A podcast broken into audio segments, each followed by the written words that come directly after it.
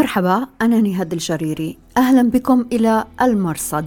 في هذا البرنامج نتابع أخبار العالم المظلم من الجهاديين إلى عالم الإنترنت المعتم والجريمة المنظمة.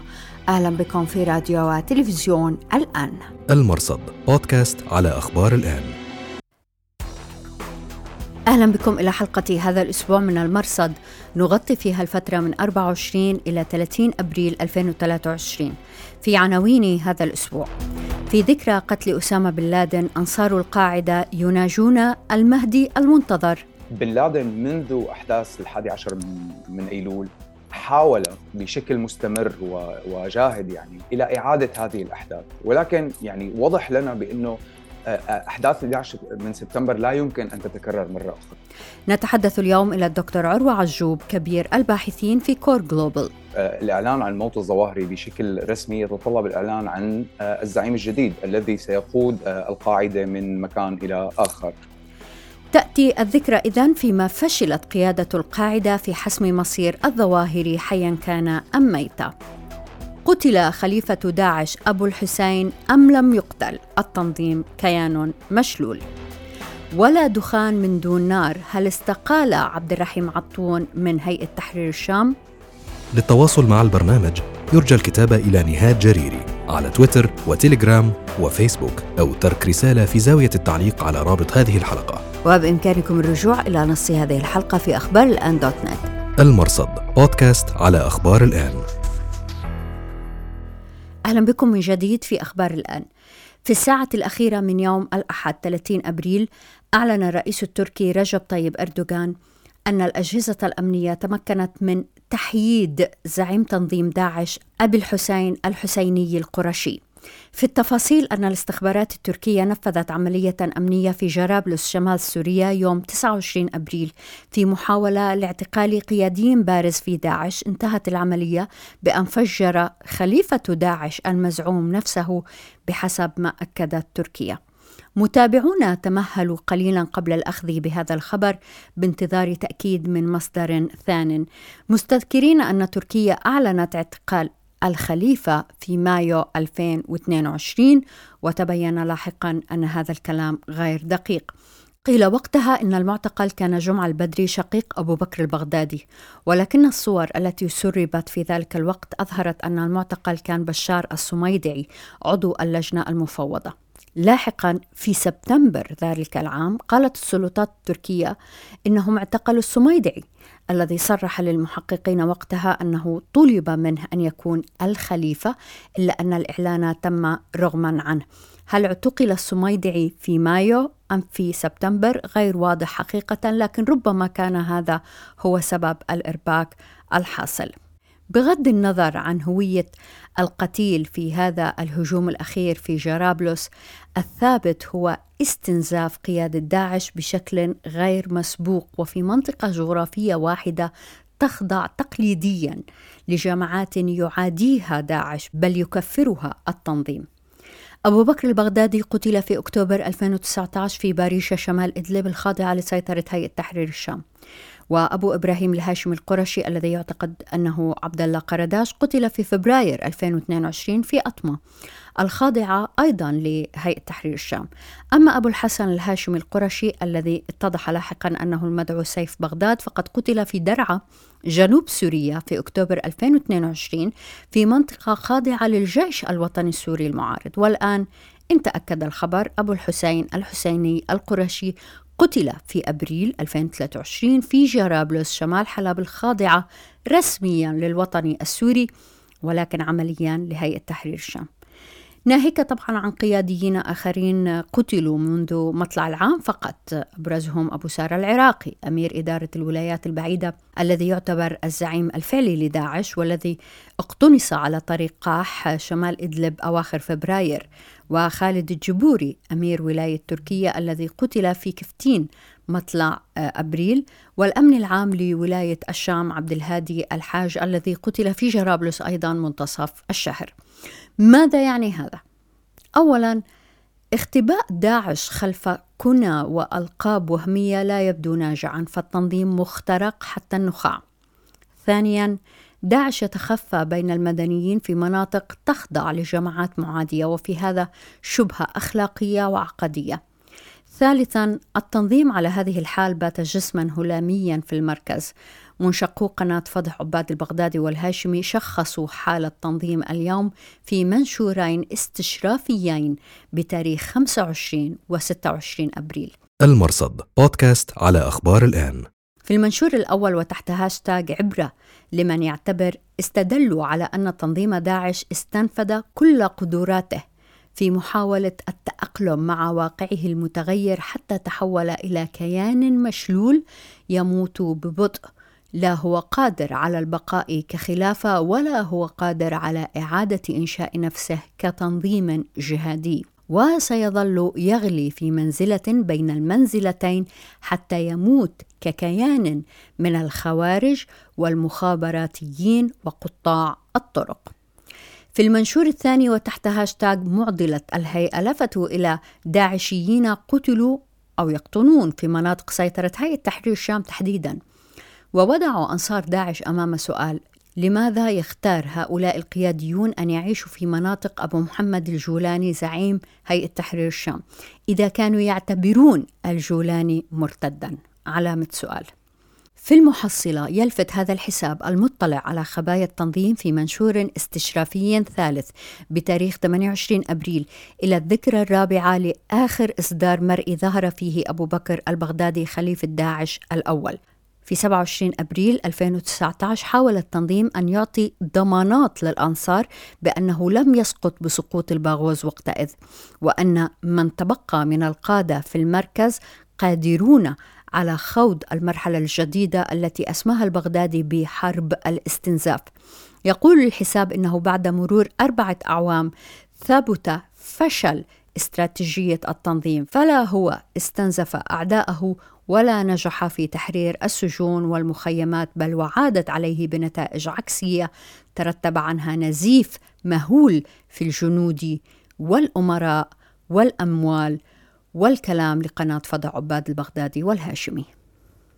المرصد بودكاست على أخبار الآن. في 2 مايو 2011 تمكنت القوات الأمريكية من قتل أسامة بن لادن زعيم تنظيم القاعدة في عزبته في أبوت أباد شمال غرب باكستان بعد أقل من شهر وفي 16 يونيو تحديدا نصب أيمن الظواهري زعيما للتنظيم السنة الثانية عشرة على قتل بن لادن تأتي والقاعدة لما تحسم بعد مصير خليفته. الظواهري الذي قالت أمريكا أنها قتلته في ضيافة طالبان في العاصمة الأفغانية كابول بتاريخ 31 يوليو الماضي. في هذه المناسبة أكثر أنصار القاعدة على التليجرام تحديدا من استذكار بن لادن ووصفوه في صور اقتربت من الموروث الديني بشكل أقرب حقيقة إلى الخزعبلات حتى اختلط الوهم بالواقع. في إحدى الصفحات ذكر أنصار القاعدة أن أسامة بن لادن رأى في المنام أنه هو من سيأخذ الراية ويسلمها للمهدي المنتظر.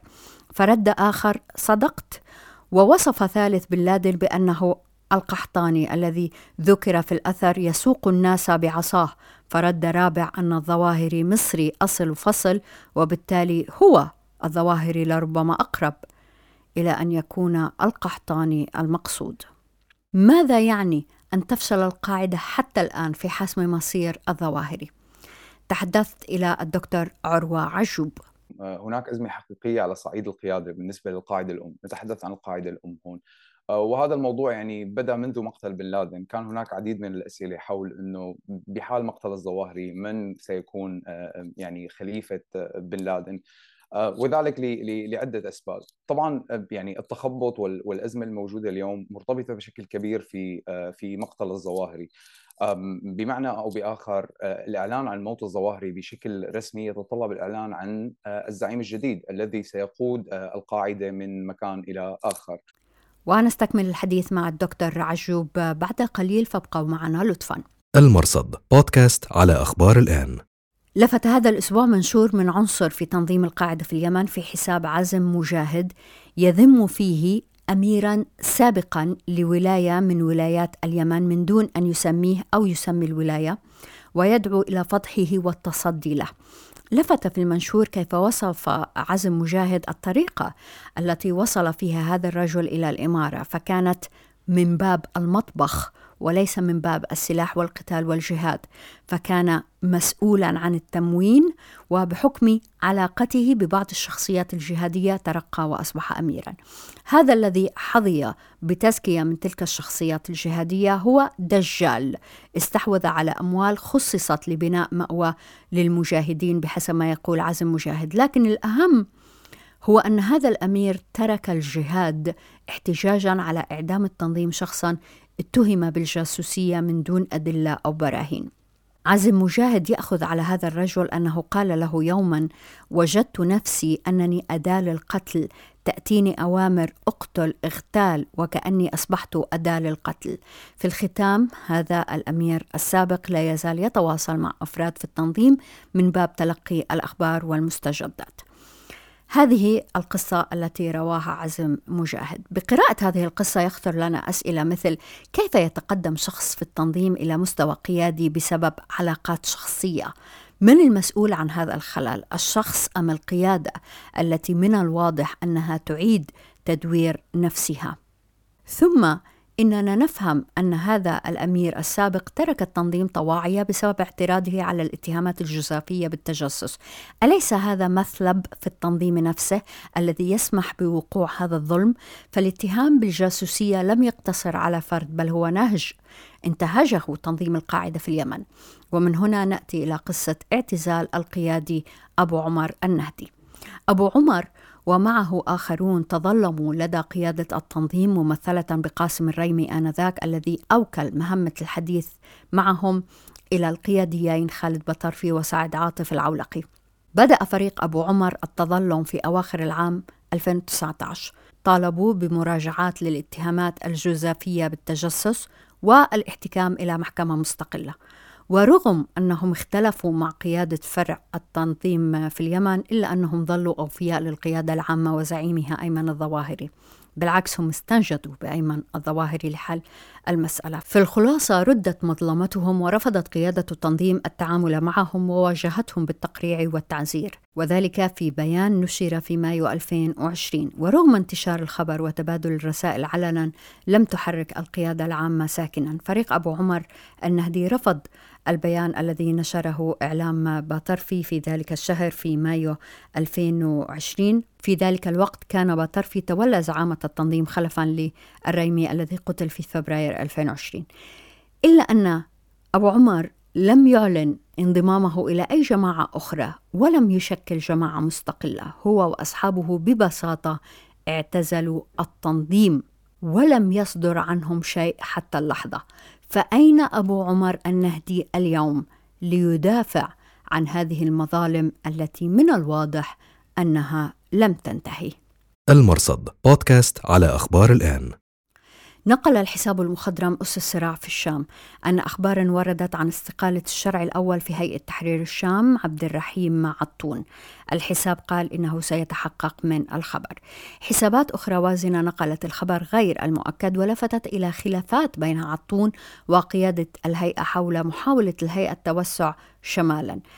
الحقيقة لم يتضح إن كان عطون استقال احتجاجا على الجولاني أم احتجاجا على معارضي الجولاني في الهيئة من الشرعيين خاصة بعد بيان لمشايخ في شمال سوريا يستنكرون فيه هذا التوسع العسكري.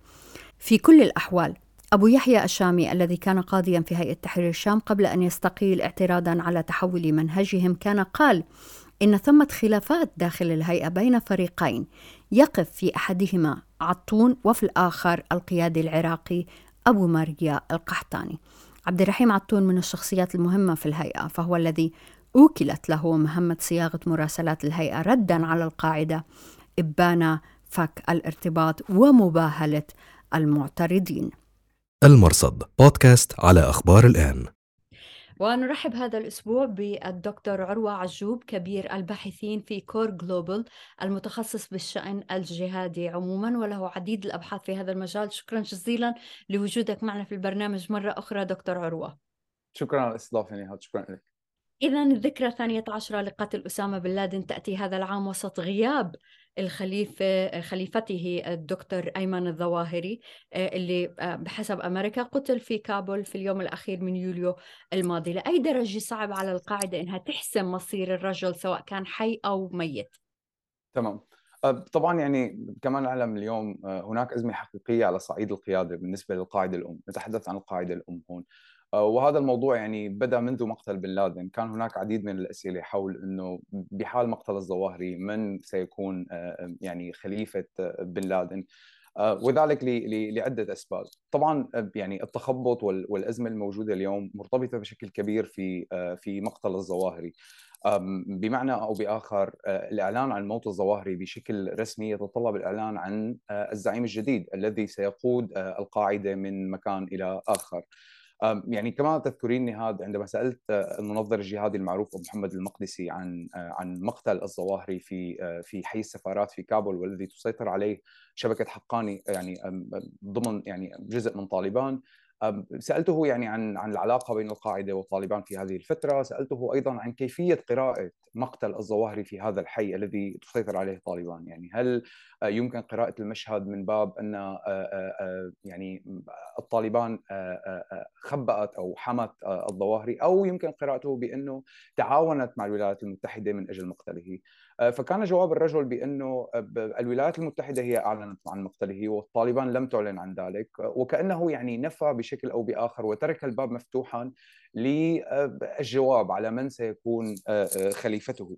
وأعتقد اليوم هو السؤال الكبير يعني من سيكون من الرجل الذي يحمل من المؤهلات العلمية والقدره والتاريخ العسكري العلاقات الشخصية ضمن القاعدة لقيادة التنظيم آه، في هذه المرحلة. آه، طبعا يعني عدم القدرة على الإعلان عن زعيم جديد يضع القاعدة في موقف محرج وبالضرورة يدل على هذه الأزمة الموجودة داخل آه، القيادة المركزية وأيضا يعني يلقي بالشك يعني ظلال الشك على موضوع إنه هل فعلا القاعدة ما زالت التنظيم الجهادي الأوحد الذي يدير الحركة الجهادية؟ طبعا هذا الموضوع غير موجود ولكن الكثير من الأسئلة تطرح آه، في غياب الظواهري وفي غياب قدرة التنظيم على آه، على الأقل تسمية بديل له يمكنه يعني قيادة التنظيم في هذه الفترة الحرجة من أمر التنظيم. فأعتقد بأنه آه، الموضوع صعب يتطلب الكثير من المشاورات داخل القاعدة تتطلب مشاورات مع الأفرع ليس بالضرورة لاستشارتها وإنما لإعلامها بأنه سيكون هناك زعيم جديد يحمل الرمزية الكافية لقيادة المشروع الجهادي في المنطقة. إذا في مشكلة بخصوص الموقف من طالبان أو موقف طالبان إجمالا أمام المجتمع الدولي وفي مشكلة تتعلق بخليفة الظواهري. خليفة الظواهري الأسماء المطروحة يمكن القائمة قليلة جدا آه، طبعا. قصيرة جدا. لأي درجة ممكن يكون سيف العدل أو بالأحرى؟ لأي درجة سيف العدل هو خيار جيد بالنسبة للتنظيم بالنظر لتاريخه القريب؟ ووجوده في في إيران لاي درجه سيكون مقنع لعناصر م. القاعدة دكتور. بالطبع يعني كما يقول المثل مجبر أخاك لا بطل في معنى بمعنى أن لا أريد القول بأنه آه، سيف العدل ليس بالزعيم آه، الكاريزماتي العسكري الذي يتمتع بمؤهلات تمكنه من قيادة التنظيم، على العكس أعتقد بأنه أفضل يعني أوفر الحظوظ يعني يتمتع بها سيف العدل بسبب كما ذكرت يعني للرجل الكثير من المؤهلات علاقته الشخص علاقاته الشخصية ضمن القاعدة. آه، علينا لا ننسى بأنه هو كمان جزء من لجنة حطين التي يعني آه، تشرف على عمليات القاعدة وعلى آه، إدارة العلاقة مع الأفرع منذ مقتل بن لادن. هو أحد الشخصيات في هذه اللجنة. ولكن كما قلت يعني وجوده في في في طهران هو إشكالي بالضرورة. طبعا يدرك يدرك قادة القاعدة قادة الأفرع المنتشرين في مناطق مختلفة من العالم آه، بأنه الرجل لا يملك قراره. بمعنى ليس حر طليق يستطيع آه، التصرف بكل ما يريده. ولكن بنفس الوقت يعني تحدثنا كثيرا عن علاقة القاعدة في إيران. لا أعتقد بأنه آه، هناك علاقة عضوية بين بين بين طهران والقاعدة أو أن القاعدة تنفذ مشروع طهران، أعتقد الموضوع معقد أكثر من ذلك بكثير ويمكن الغوص به ولكن ما أردت قوله بأنه اليوم العلاقة بين الأفرع والقاعدة الأم هي علاقة لا ليست علاقة جندي. وأمير، ليست علاقة رئيس ومرؤوس، هناك علاقة يعني يتمتع قادة الأفرع الموجودين في مناطق مختلفة من العالم بالاستقلالية العالية لتحقيق أهداف محلية. يعني هذا الموضوع حدث منه أعتقد يعني 2011 وبدأ بشكل كبير. وبالتالي أكيد يتمنى قادة القاعدة الأفرع أن أن سيف العدل موجود في مكان حر طليق يمكنه رفع اسم القاعدة وبالتالي رفع اسم التنظيم. لكن بتصوري أكثر ما يهمهم هو علامه القاعدة. وتاريخها الجهادي وكيف ينظر لها المناصرين. وبالتالي بالطبع يتمنون أن يكون آه، هو حر طليق قادر على قيادة التنظيم، لكن بنفس الوقت لا أعتقد بأنه يؤثر على عملياتهم اليومية، لا يؤثر على سياستهم الداخلية أو الخارجية، يعني رأينا التنظيم في أماكن مختلفة في تنظيم القاعدة في المغرب العربي آه، أبدأ استعداده للتفاوض مع الحكومة الفرنسية على سبيل المثال. آه، رأينا الكثير من يعني التوجهات المحلية التي تبدو وكأنها غير مرتبطة بالقاعدة الأم، يعني ما أردت قوله بأنه اليوم آه، وجود زعيم للقاعدة طبعا يعطي شرعية أكبر للأفرع، طبعا يعطي دعم نفسي للمناصرين، لكن بنفس الوقت أعتقد استقلالية أفرع التنظيم عن القاعدة الأم تجعل موضوع يعني الخليفة المقبل للظواهري أقل أهمية، الأفرع اليوم مستقلة بشكل كبير لها توجهاتها المحلية، تنفذ أجندة محلية، آه، بالإضافة إلى تهالك بعضها، يعني الموضوع أصبح اليوم أمام إنه هناك زعيم بحاجة زعيم رمزي لهذا التنظيم حتى يعتمد عليه الأفرع رمزيا، وهذا الزعيم غير موجود إلى الآن. بس هذا الزعيم الرمزي دكتور عروه هو الذي يعطي شرعية ربما طبعا. لعملياتهم القتالية. يعني هو الذي يميزهم عن قطاع الطرق. طبعا. في مسألة البيع هي مسألة طبعا. تصب في صلب العقيدة والمنهج آه الذي آه يعملون آه، بموجبه والذي مرة أخرى يعطيهم الشرعية. الكلام اللي حضرتك حكيته مهم من ناحيتين. الناحية الأولى أنه هل سنرى بوجود سيف العدل توجه أكبر لدى الفروع القوية مثل الفرع القاعدة في في مالي مثلا للانفصال والتحول إلى المحلي ونبذ بين قوسين الجهاد العالمي الذي بشر به أسامة بن لادن. والمسألة الثانية هي مسألة الرمز ومسألة البيع. على أي درجة بتشوف إنه هم من ناحية بحاجة لهذا الرمز؟ ومن ناحية أخرى أنه هم يرفضون سيف العدل أن يكون رمز أو ربما يقبلون آه، بالضبط يعني هو السؤال الأهم آه، اليوم هو إلى أي درجة تستطيع القاعدة الأم أن تملي سياساتها وشروطها على الأفراد؟ يعني هذا السؤال الأكبر اليوم الذي يمكن طرحه. وإذا بنرجع يعني شوي بالتاريخ بس هيك بفترة وجود بن لادن حتى نرى بأنه حتى بن لادن يعني اليوم بعد ما قرأنا الوثائق التي ظهرت بعد موت بن لادن آه، أبو تبات أو حتى يعني آه، استضفتي أنت من فترة الدكتوره نيلي لحود آه، بعتقد أنا يعني كتابه هو من أهم الكتب اللي انكتبت عن علاقه القاعدة بإيران وعن وضع القاعدة الحالي اليوم كيف تبدو القاعدة. أعتقد بأنه يعني كما تقول نيلي لحود بالكتاب أيضا بأنه بن لادن منذ أحداث الحادي عشر من من أيلول حاول بشكل مستمر وجاهد يعني إلى إعادة هذه الأحداث. ولكن يعني وضح لنا بأنه أحداث 11 من سبتمبر لا يمكن أن تتكرر مرة أخرى. وبالتالي لم تعد القاعدة تلك الفصيل القوي القادر على كسب احترام الأفرع بشن عمليات كبيرة. على العكس بدأت القاعدة بعد أحداث الحادي عشر من سبتمبر تعتمد على الأفرع لإبقاء اسمها موجود آه، آه، آه، يعني في الساحات العالمية. يعني كما نعيد هيك النظر إلى التاريخ بعض الشيء بأنه العلاقة مثلا بن لادن بالزرقاوي في عام 2004 عندما يعني أعطى الزرقاوي بيعة لبن لادن وشكل القاعدة في بلاد الرافدين. نرى من الرسائل التي كانت موجودة أو التي تبادلها بن لادن والزرقاوي بأنه الزرقاوي أملى شروطه على بن لادن. وكأنه يريد القول بأنه هذه هي الشروط إذا أردت الموافقة عليها فيمكن مبايعة القاعدة الأم وبالتالي تشكيل قاعدة في بلاد الرافدين. ورأينا بأنه بن لادن نوعا ما قبل بشروط مثل استهداف الشيعة مثل الاستهداف المتكرر للعنف العنف الشديد الذي قام به الزرقاوي. جمع العدو المحلي مع العدو الخارجي في نفس الوقت يعني بن لادن أراد التركيز التركيز على الولايات على القوات الأمريكية. وبالتالي يعني ما أردت القول من من هذا الموضوع بأنه القاعدة لم تعد آه، آه، الفصيل أو الفرع الأكبر الذي يستطيع إملاء شروطه على الأفرع المحلية، هذا بدأ من زمان. وبالتالي اليوم الأفرع بحاجة الرمزية كما قلتي ولكنها بنفس الوقت عليها أن تتعايش مع الواقع الجديد الذي آه، يبدو وكأنه هناك يعني أفول لنجم القاعدة وعليهم التعامل معه كما هو لا يستطيعون اليوم آه، طلب أكثر من ذلك. ولكن ما نشاهده اليوم بأنهم يدركون بأن القاعدة بدأت بالتلاشي كتنظيم أم وبالتالي كل ما لديهم هو رمزيتها اليوم. عليهم التعامل مع هذه الرمزية.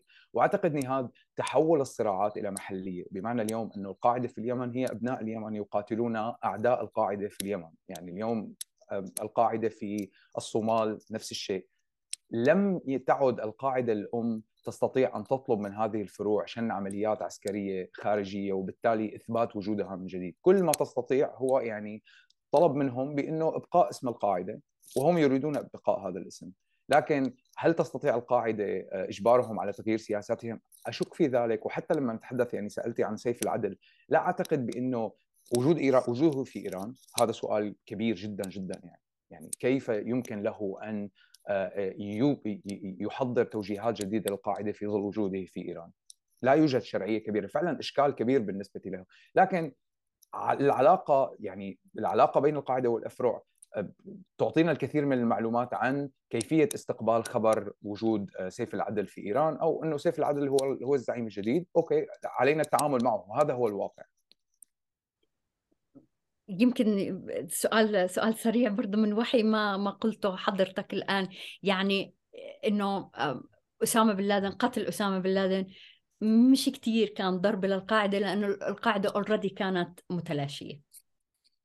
هذا واحد واثنين والأهم بأنه يعني خلينا نشوف الفرق بين آه، مقتل بن لادن ومقتل الظواهري. كيف تم التعامل معه؟ يعني إذا إذا فينا نسأل هذا السؤال كيف تم التعامل بين يعني بين مقتل الرجلين؟ تعامل القاعدة مع مقتل بن لادن أو مختلف تماما عن مقتل الظواهري بمعنى إنه عندما قتل بن لادن كان هناك تصور عام بين القاعدة وأفرعها وحتى المراقبين يعني بأنه الظواهري سيكون الوريث.